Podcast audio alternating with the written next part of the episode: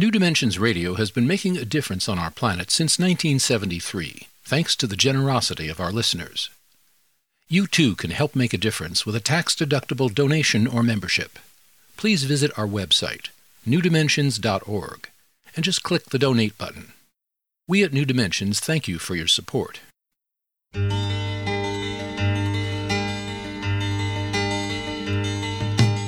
It is only through a change in human consciousness that the world will be transformed. The personal and the planetary are connected. As we expand our awareness of mind, body, psyche, and spirit, and bring that awareness actively into the world, so also will the world be changed. This is our quest as we explore new dimensions.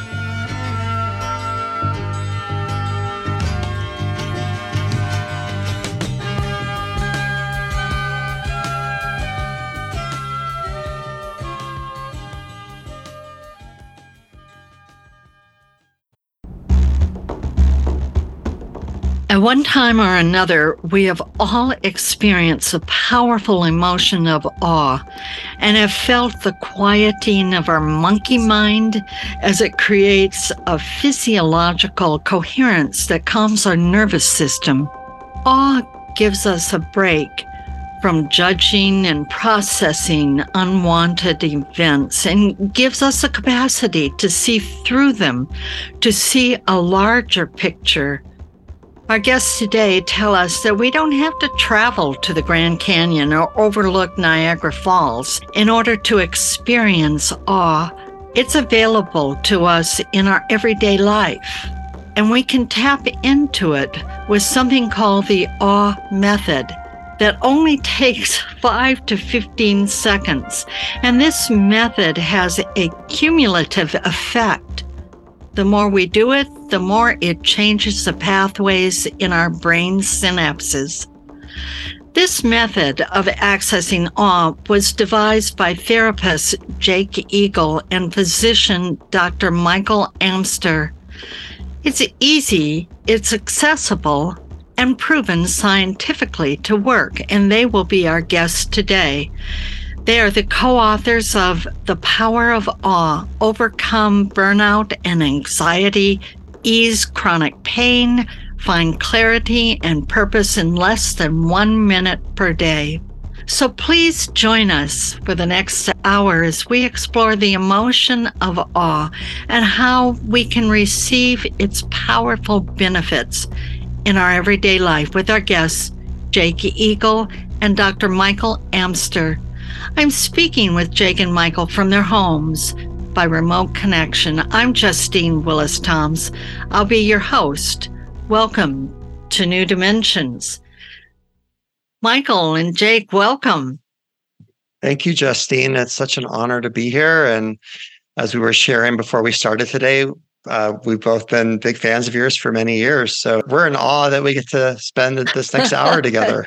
it's so wonderful. That was Michael. And I'll try and help the listeners to distinguish between their voices. I would love for you to start with a little background of how this even started to happen and, and a little bit of your background, how, how you arrived at this method. Hi, Justin. Okay, this, this is, is Jay. This is Jay. Yeah. Yeah, it's great to be here. Um, we started this about four years ago uh, at a time when I had developed a course that I was teaching online. This is actually pre pandemic. And when I was teaching that course, there were many people in it who I, and I was asking all of them to meditate 10 minutes a day. And what was interesting is that more than half the people said, I can't do that. I don't have 10 minutes a day. And Michael was actually in that course. He and I have known each other for, I think, 15 years, but he was in that course because he was curious about what I was teaching at the time. And both of us were struck by the fact that people didn't have 10 minutes a day to meditate. So I asked people to do what at the time I referred to as a micro meditation, where they would just spend maybe 30 seconds meditating and gave them some instructions about how to do that. And then at the end of the program, I always do an evaluation. And what I saw was the people who did these very brief meditations were getting results that were equal to the people who were doing the 10 minutes of meditation. And both Michael and I were really surprised. We did not expect that that would happen. And so we decided we would explore what was going on. And each one of us then conducted a pilot project. Michael's a uh, doctor who's a pain specialist, and he worked with a group of people who were in chronic pain. And I worked with a group of my clients. My background is as a psychotherapist. I was in private practice for almost 30 years. So we both conducted these studies and we used evaluation, psychological evaluation tools, and looked at where people were at before and after the program, which was a 21 day program. And we saw tremendous changes. And again, we were really surprised. We were both kind of uh, in awe of the fact that people were getting such significant benefit from such a brief practice. And Michael came up with a great idea. He said, let's call it microdosing mindfulness. there we go. There we go. I love it. And I want to go into mindfulness because that's so extant uh, in our culture today. There are so many ways to approach mindfulness. And as you said, Jake, in the early part of your description of how you arrived here, it was lack of time. We do a mindfulness meditation or practice, it's effortful, isn't it? Michael, would you say that? Yeah, exactly, Justine. So Jake and I are both mindfulness teachers, and I was trained at Spirit Rock Meditation Center, which is in the Bay Area, um, San Francisco, um, which is well known in the Buddhist circles of um, of experts in the world of mindfulness and international leaders in that field. And I was leading a Buddhist Sangha in my community where I was living and was teaching mindfulness to many um, people in my group and they really struggled with uh, finding the time, as we already talked about, but also that it takes a lot of effort and that people also can be really harsh on themselves and very judgmental, depending on what you're teaching someone to do, even though it can be very simple. It's like you're just paying attention to breathing in and out. But our minds are little monkey making machines and they're constantly distracted and and we're always coming back to the breath but it can be very frustrating and um, and at a certain point, I notice it can be counterproductive for people. Like they can just really feel defeated and and then I think they're almost even harsher on themselves before they even began the practice. So I remember when Jake and I had this conversation and we came up with this idea of microdosing mindfulness, you know, we were really curious if we could find a way to give people the benefits of mindfulness without requiring that extensive commitment of time and effort and I actually flew out to Hawaii to Jake's home and spent time with him and his wife, Hannah. And as everyone can imagine, Hawaii is filled with a lot of extraordinary awe. And we we kind of sensed that our practice was we wanted to give people that sense of of nirvana, that that sense of transcendence, of being purely present, where time sort of stands still. The, the voices in our heads stop temporarily. We feel connected to the vastness of all life um, God, spirit, whatever you want to call it. And it, we you know we really kind of stumbled upon this practice. It wasn't in the extraordinary that it that what really called our attention, but it was finding on the ordinary moments of our lives. I think uh, you write about Michael just that a little moment of cooking pancakes. Yeah. Can you describe that moment? Sure. Well, um, I think like like most of us, when we make pancakes, we we we're multitasking. We we pour the batter, and then we're while the pancakes cook themselves, we're off uh, making orange juice or sausage or making the kids their their lunches for school or whatever. And I just stood there and was fully present and brought my full undivided attention to this experience of watching these pancakes go from a liquid batter to a you know puffy yummy pancake and i had this what we we we call in this idea of a spectrum of awe on the far end of an expect of the spectrum is what's called an orgasm where our whole body gets excited and tingles and we have chills and we feel you know, very alive and awake and super present. And I had that moment watching these pancakes cook. And it was from that point, you know, and I shared that with Jake and Hannah that we constructed the awe method. And I know we'll get to talk more about that, but it, we we used the word awe and came up with a three step process, and we created an acronym, which is what we've been teaching people on our research studies. And um, yeah, it's been it's been a really incredible journey for us to.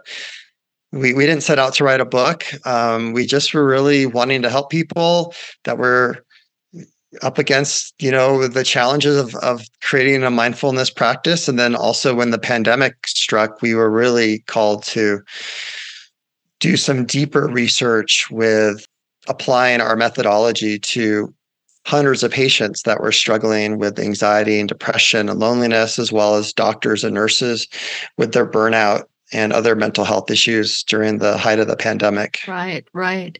So let's talk a bit about the actual process. And you said that AWE, actually stands for something in the practice.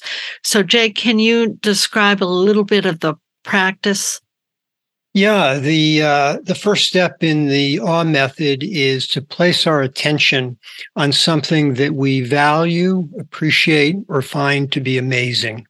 So it's placing our attention on something that has a positive quality to it. That's the first step. The second step. I'm going to slow this down a bit. So uh, attention I think listeners to New Dimensions know uh, and have heard about how where we put our attention is where our energy will go. So they're correlating. And also where the attention is, we're, we're talking about how you're actually putting your attention on an object, on something. I mean, when you think about mindfulness, it's actually we're trying to just sort of erase our monkey mind and and just stop thinking so to speak or at least not have it running us. So when you're talking about attention you're actually giving attention to an actual object or something as you say that that has value to us or beauty or has meaning. So that's very different from mindfulness isn't it it is, although in a mindfulness practice, we're often instructed to pay attention, for example, to our breath, right? So we are taking our attention and placing it somewhere. The difference in the awe method is that we are intentionally placing our attention on something, again, that we value or appreciate. Now, it could be an object, but it also could be a memory. It could be an idea. It could be a connection with another human being.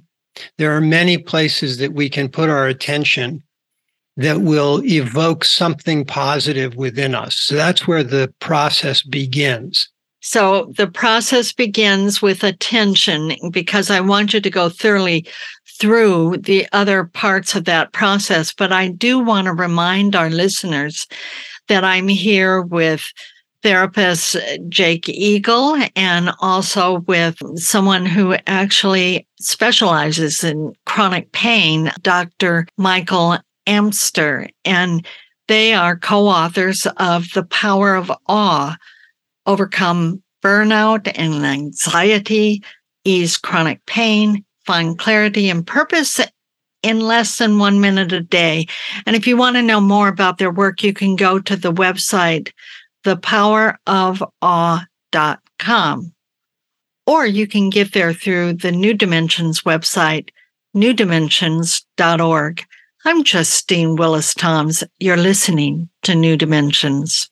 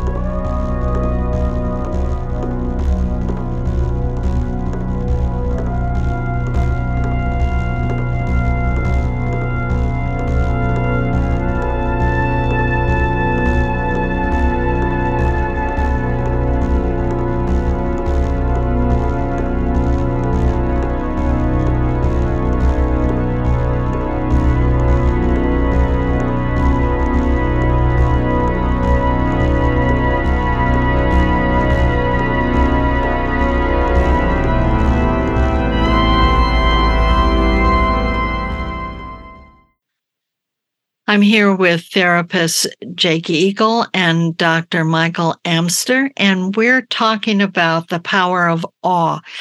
And the first part of the method is attention. So, what is the second part, Jake?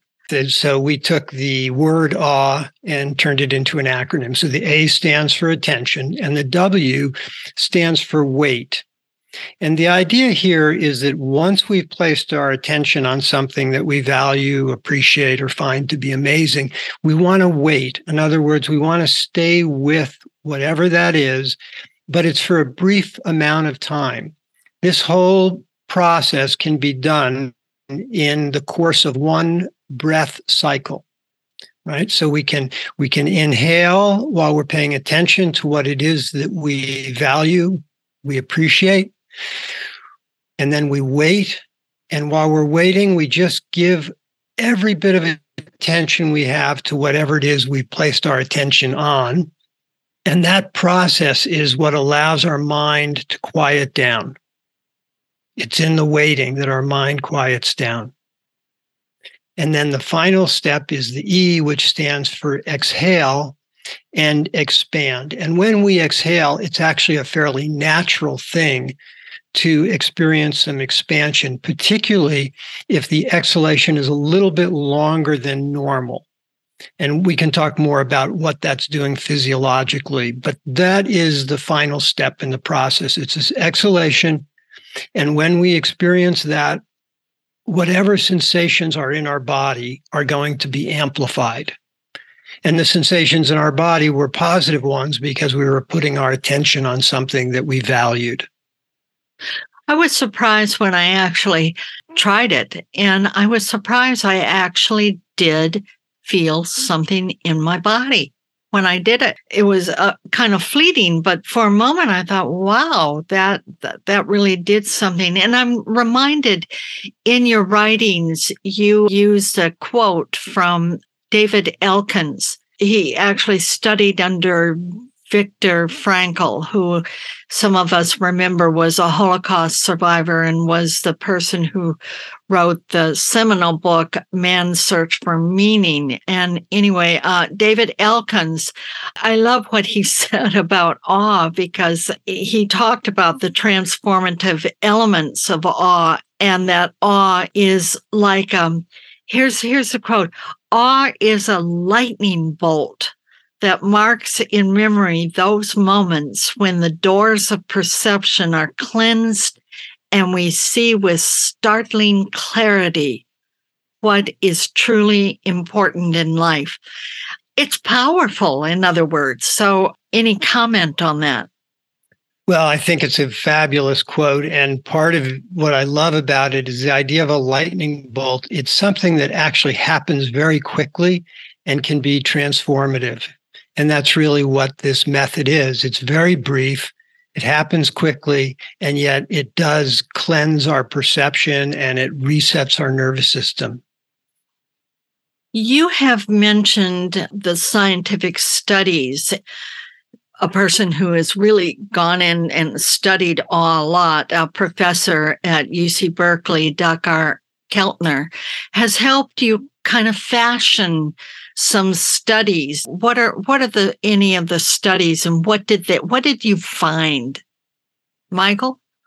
Yeah, so yeah, I'd love to share a little bit about that. Um, actually our studies were we worked our our graduate students that we worked with were in Dacher's lab and Dacker was one of the main investigators in our study as well. So we all worked together uh, quite closely. And at the height of the pandemic, um, we designed a 21 day study where we were teaching the awe method remotely through um, a Zoom course.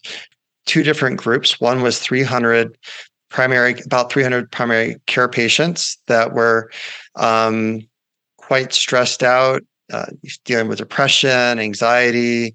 Um, a lot of them also had chronic pain um, at the height of the pandemic. And then we also had recruited approximately 200 doctors, nurses, and other healthcare professionals, most of whom were at the front lines managing COVID. And the study commenced in June of 2020 which um, also coincided with the other challenging times that were going on with the race riots and situations going on um, in the in the United States. So um, we taught the methodology, and then we we did daily measures as well as pre and post measures. And I'll just share, you know, kind of the highlights of our research and what we found. Most impressive was the decrease in depression.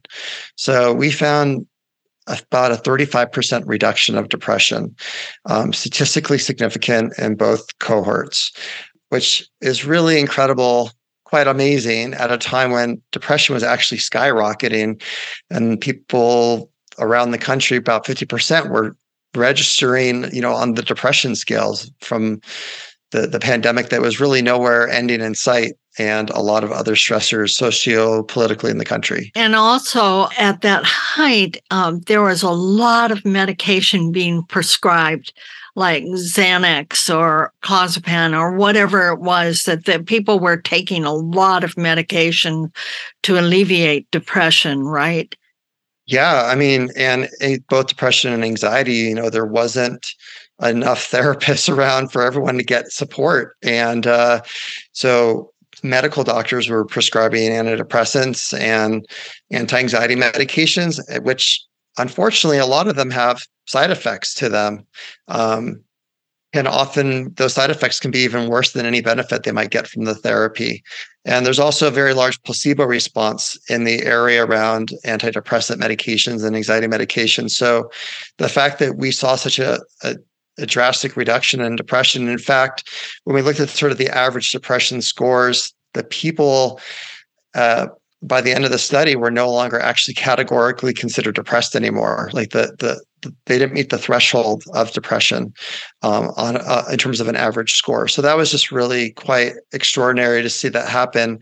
And what really we've come to think of this is actually that this AW method is a medical intervention. It's a it it is on that same scale of a, medication for depression or going to see a psychotherapist and learning tools and analyzing your thoughts with cognitive behavioral therapy.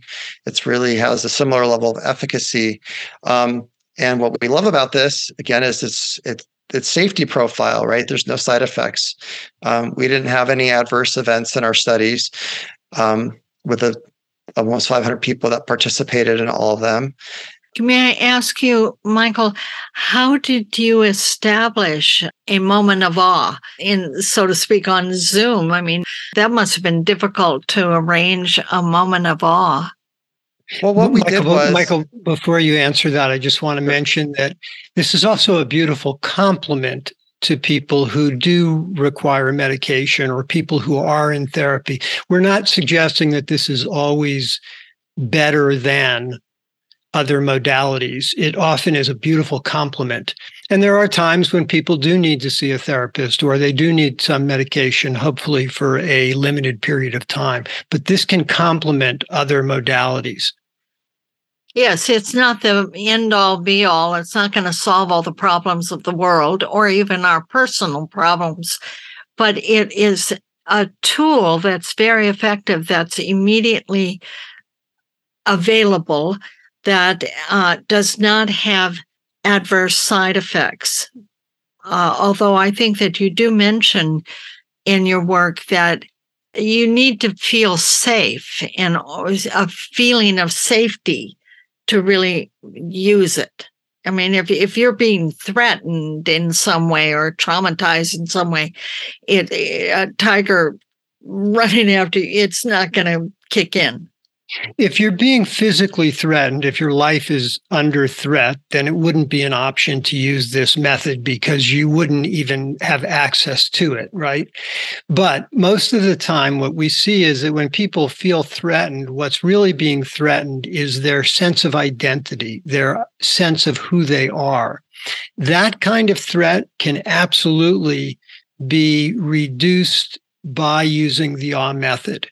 Because when we switch from feeling threatened and we go into awe, we're shifting our level of consciousness, which is a big part of what this method is all about. Right. Right. And as soon as we shift our level of consciousness, we're activating different brain regions. Right.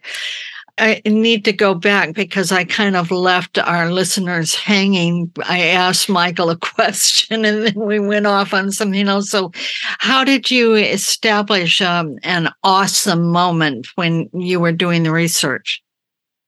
Well, what we did was we we actually taught the AWE methodology that Jake shared with you a few minutes ago. Um, we we spent one hour over four weeks, one hour a week over four weeks with all the participants, and we taught them the AWE method. So we had a, a very brief slideshow. We showed them the, the three steps. We explained a little bit of the background of um, how awe helps change our level of consciousness that we're in uh, temporarily. And um, that's, we just ask people to practice this three times a day. Um, I mean, in terms of what we had to teach people, it really didn't take us more than 15 to 20 minutes to give them the the the, the training wheels of the awe method. And then we did explain a little bit more about different categories of awe. Like we we've come up with three different types of awe that help people when they want to build a practice so they can label and and get a better sense of, oh yeah, I'm having a, a an experience of sensorial awe right now, or I'm having a sense of connected awe, interconnected awe. Michael, I know that you uh, gave a really wonderful example of being with your daughter taking her to, I think, her water polo lessons. Maybe if we're taking our kids to these sorts of sports events and everything, we're very distracted. We have our cell phone with us and scrolling through our email or our messages or whatever it is. And, but you had a moment where you said, okay, I'm going to do something different. Can you describe how, how that was for you? Well, what it really was was was learning the application, direct application of the AWE method when I was attending my daughter's water, water polo games. And when she was a senior in high school, is when Jake and I were exploring this method. It was actually that fall of 2019. And um, so for me, it was like a very special time of she's been playing that sport since she was a young uh, grade schooler. And so I really wanted to deeply feel and be present for her games that last season. And um, one of the things I learned that I experienced from practicing the AWE method and really allow, allowing an extended practice was that time, my sense of time expanded. So when we're busy and we're distracted and we're not in that state of awe or that sense of wonder, um, time often speeds up and goes goes pretty quick. And um, but when I started practicing, I noticed her games lasted longer, and I just felt like there was a, a, a richness that I could really appreciate. And the people that know water polo, those games go fast. Yeah, they do. They do. I'm here with Dr. Michael Amster, and therapist Jake Eagle, and we're talking about the AWE method.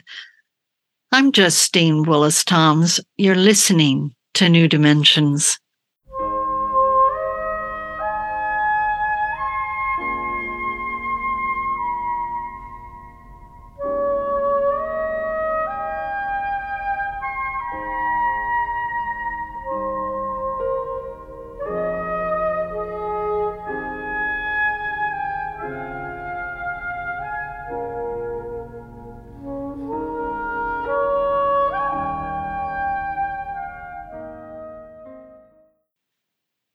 I'm here with Dr. Michael Amster and Jake Eagle, and we're talking about The Power of Awe, which is the title of the book that they have co authored.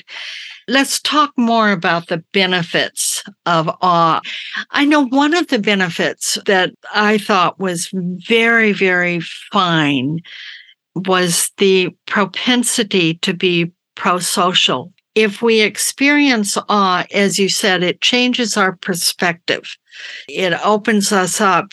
This goes back to something that you quoted a Dutch historian, uh, Rutger Bregman. he had said, I love this, that he said, we have an evolutionary superpower as human beings because he said um, it's the survival of the friendliest. So this is where it, it taps us into that superpower that we have to connect to one another. And boy, at this time, I think we really need this kind of connection right now. So, any thoughts on that? Yeah, I think this is Jake. I, I, think there's an interesting way to look at this, which is that when we experience awe, we go into a state that is one of timelessness. So just imagine you enter a state that's wordless and timeless. There's just this profound sense of expansion. And because of this sense of expansion, we become more generous. We tend to be more altruistic. We connect better with other people because we're more patient. And all of these qualities lead us into a more pro social experience.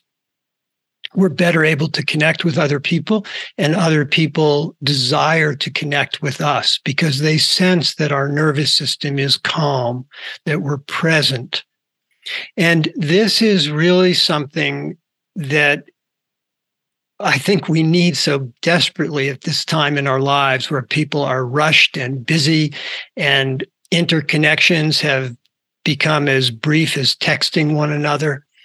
And everything feels hurried and rushed. But when we access a state of awe, we interrupt that cycle. We interrupt that experience of being overwhelmed. And that's part of why it has such a powerful effect in terms of connecting with other people or connecting with a sense of something beyond ourselves. So even if we're alone, and we had people in our study who were alone, people who were isolated, and yet they used the awe method to feel as if they were connected to something greater than themselves, mm. which is very powerful. Yeah, exactly. I'm thinking about um, an incident that you wrote about and it was something that Jane Goodall, the um, person who has researched chimpanzees to great extent, she was saying that there was a woman who was doing a study up in Alaska, um, an Inuit woman, and she became very, very depressed about what she was studying about how the culture, the Inuit, Inuit culture was just being decimated. And she got so depressed that she became physically incapable of even writing.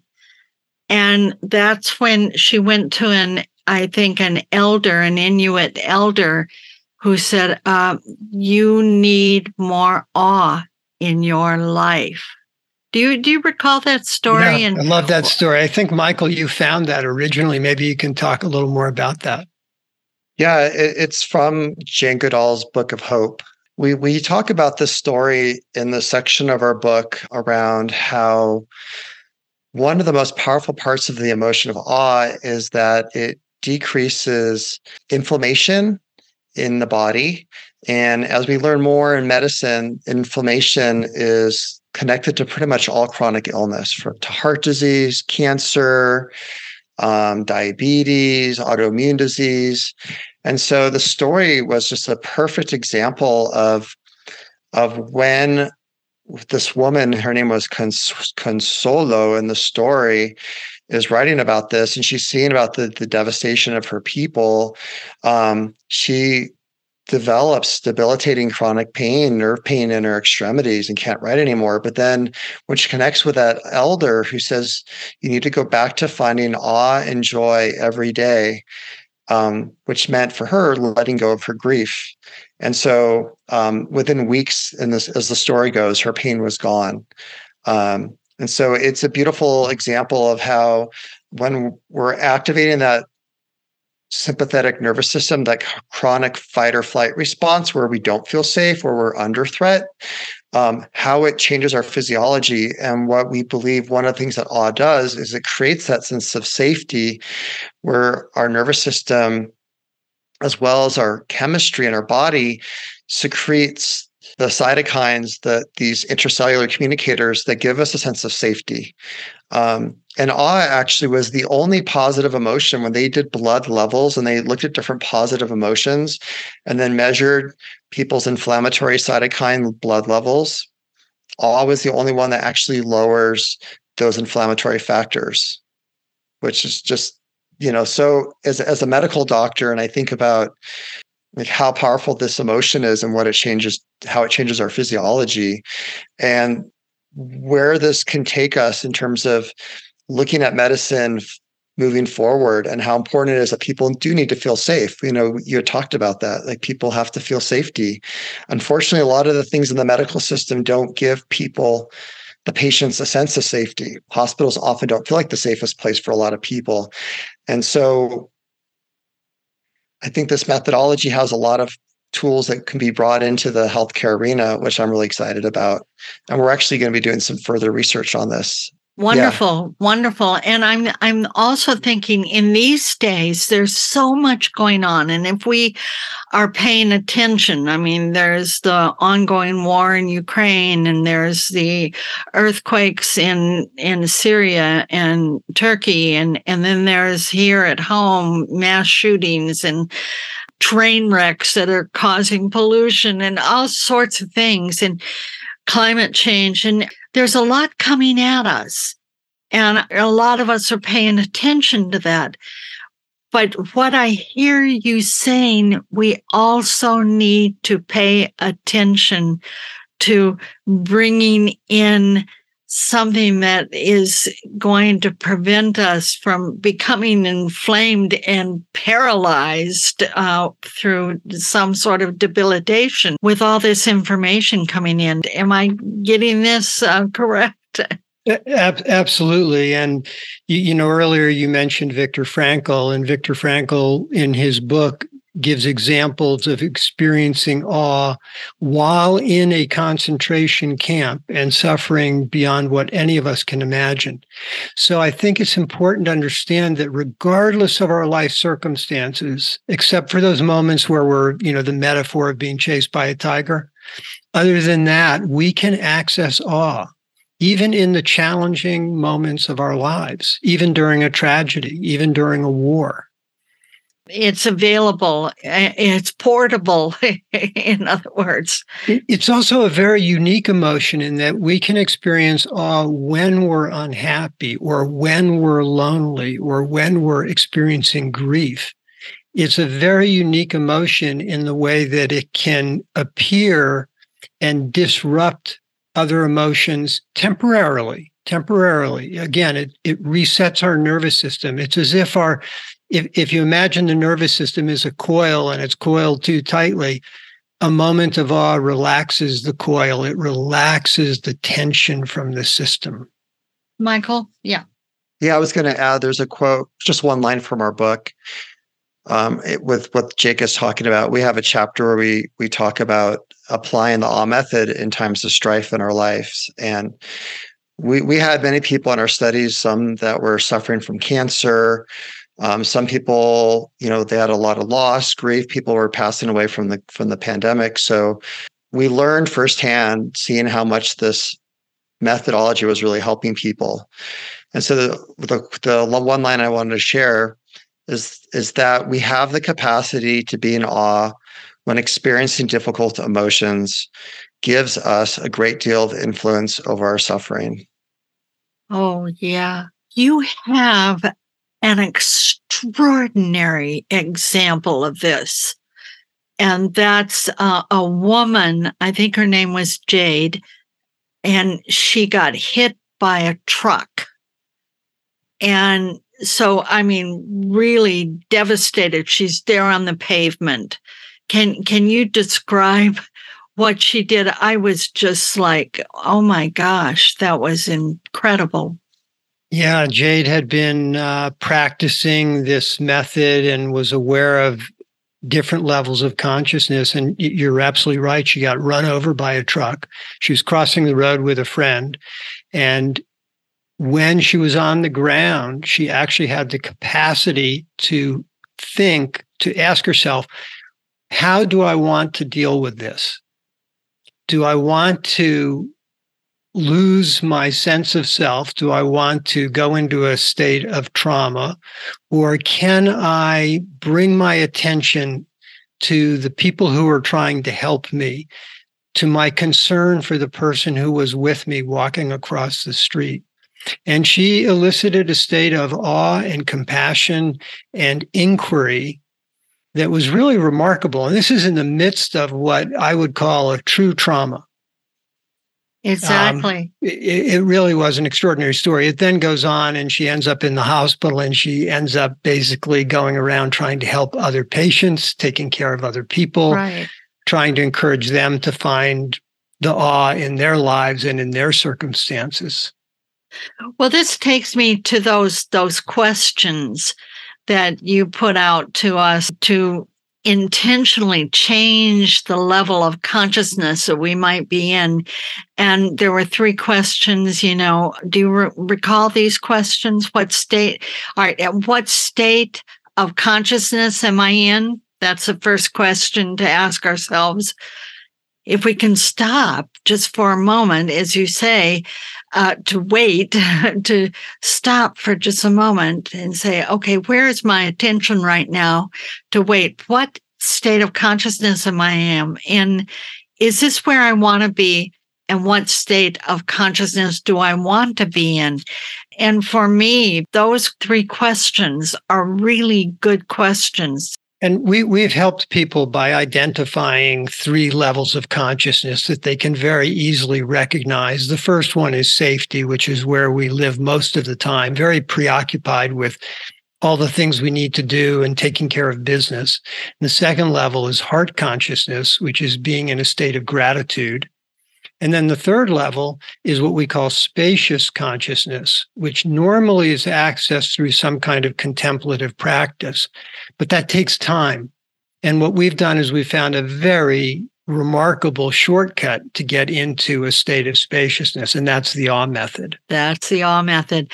I'm here with Dr. Michael Amster, and you just heard from Jake Eagle, and they are the authors of The Power of Awe. And if you want to know more about their work, you could go to the website, thepowerofawe.com or you can get there through the New Dimensions website, newdimensions.org. I'm Justine Willis Toms. You're listening to New Dimensions.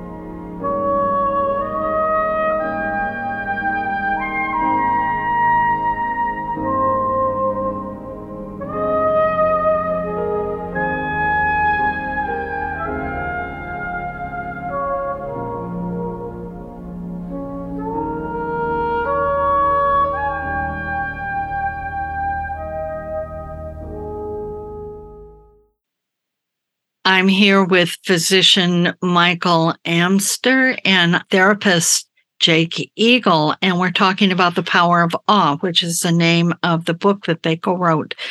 What is the difference, some might wonder, between gratitude and awe?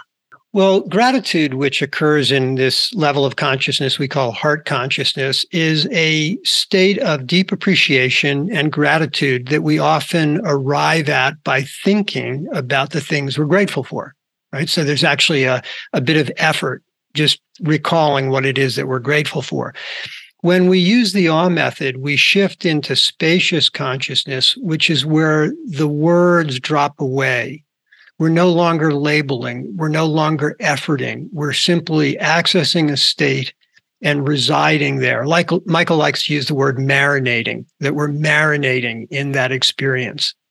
And so it's very different than busily thinking or trying to think about something we appreciate. The words drop away and the time drops away. I have a question. Early on in this conversation, you talked about we bring to ourselves to help us get into this feeling of awe. Uh, something that has meaning for us or as beauty, something that we revere, revere. It could be a memory or an object.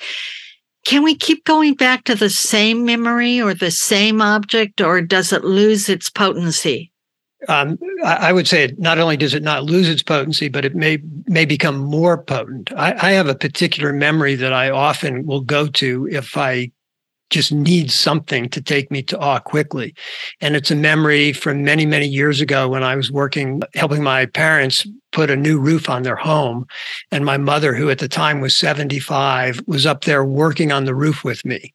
And it's just this delightful, charming memory I have of her.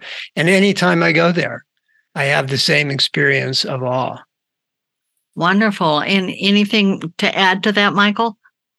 Well, one of the things that we know from our research is that the more times that we dose or microdose awe, the more benefit we have.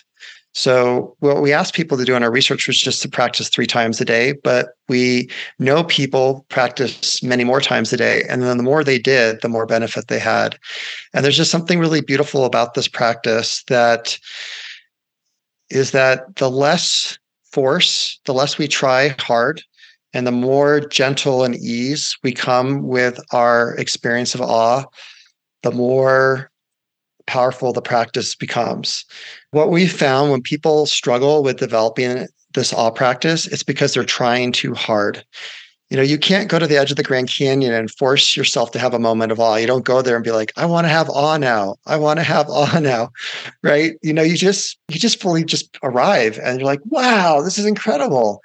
Well, this is the same thing with learning how to have awe in the ordinary, is that you just you just open up the field to be fully present with what is. And as Jake shared about his mom, you know, like I have wonderful memories of my grandmother and it's something that just gets richer and richer every time I dose on that. I feel like there's there's more awe to be found.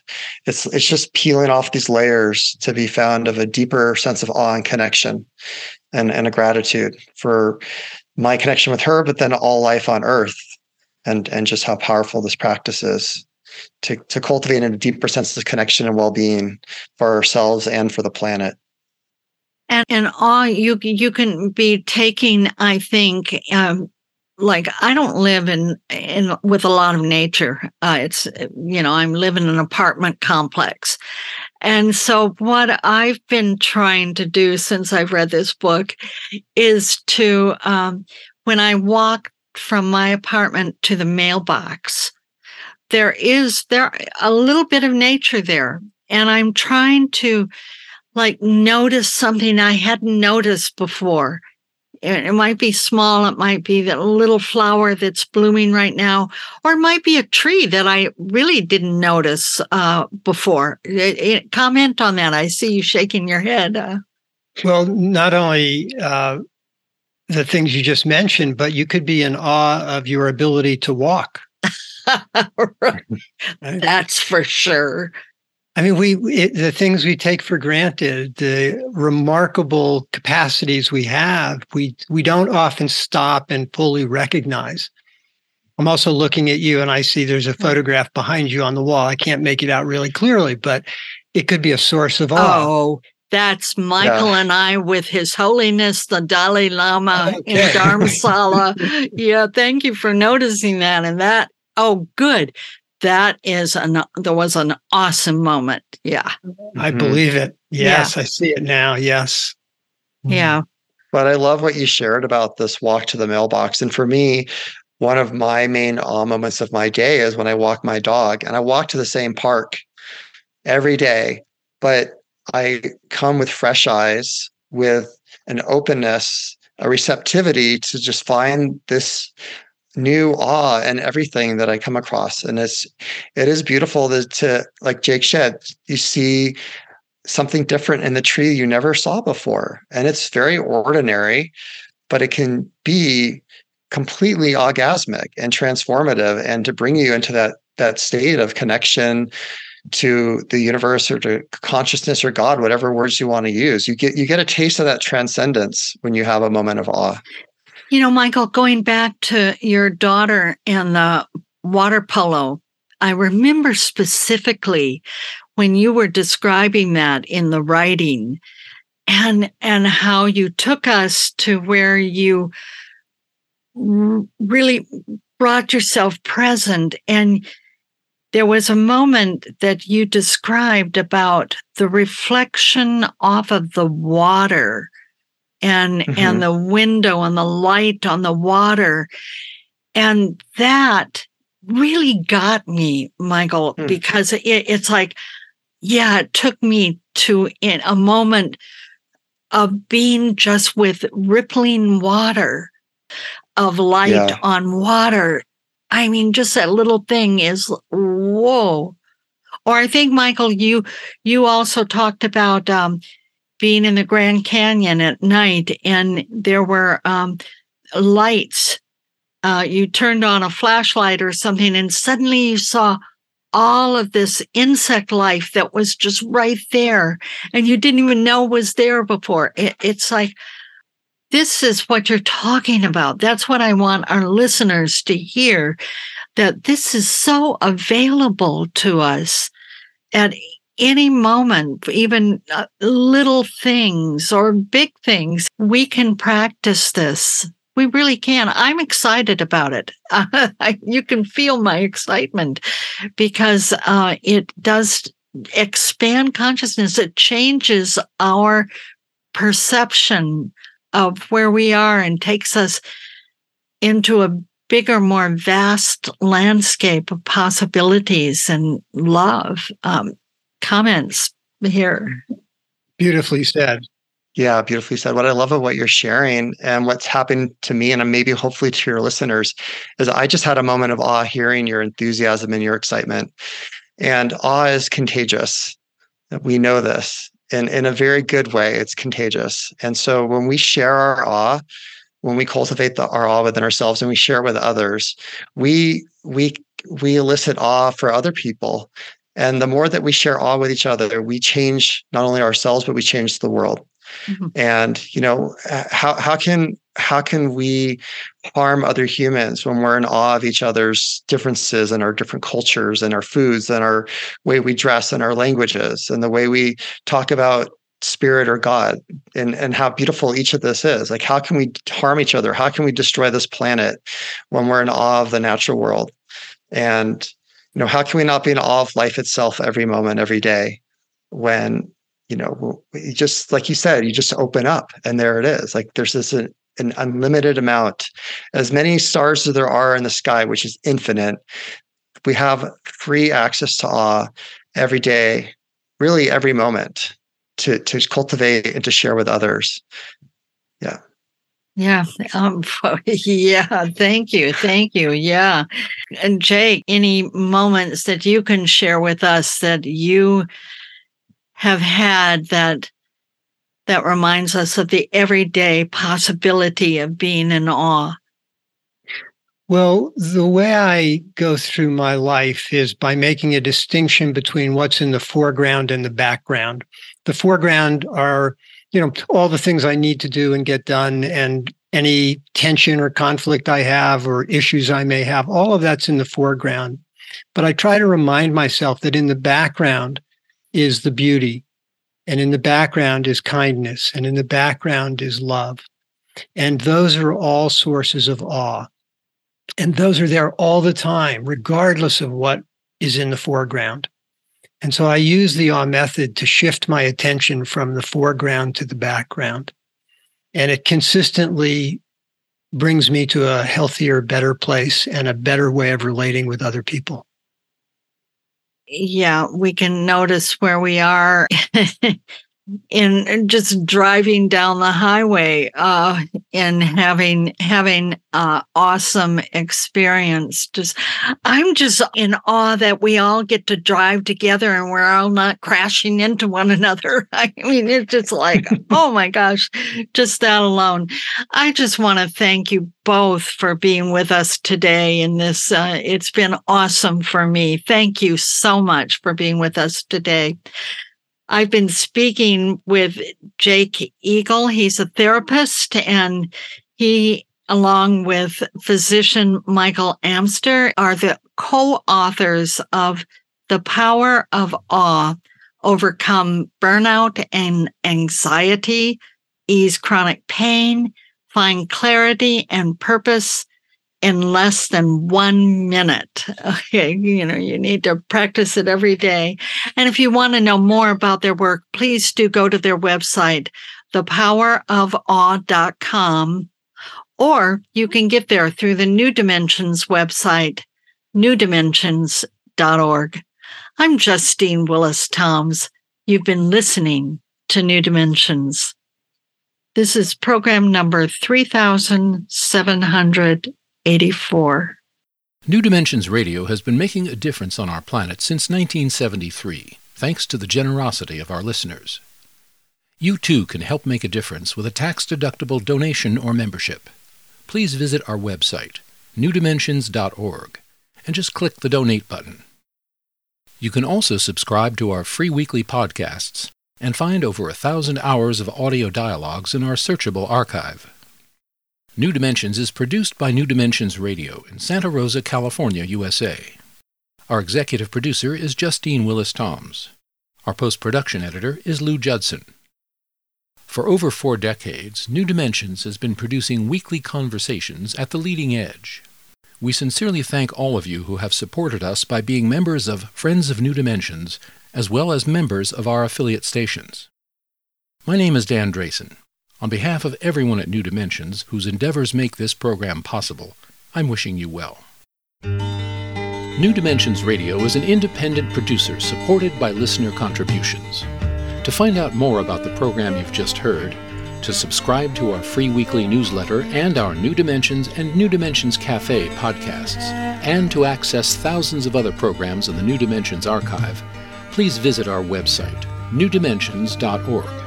That's newdimensions.org or call us at 707 468 5215. That's 707 468 5215. Please join us next time as we explore new dimensions.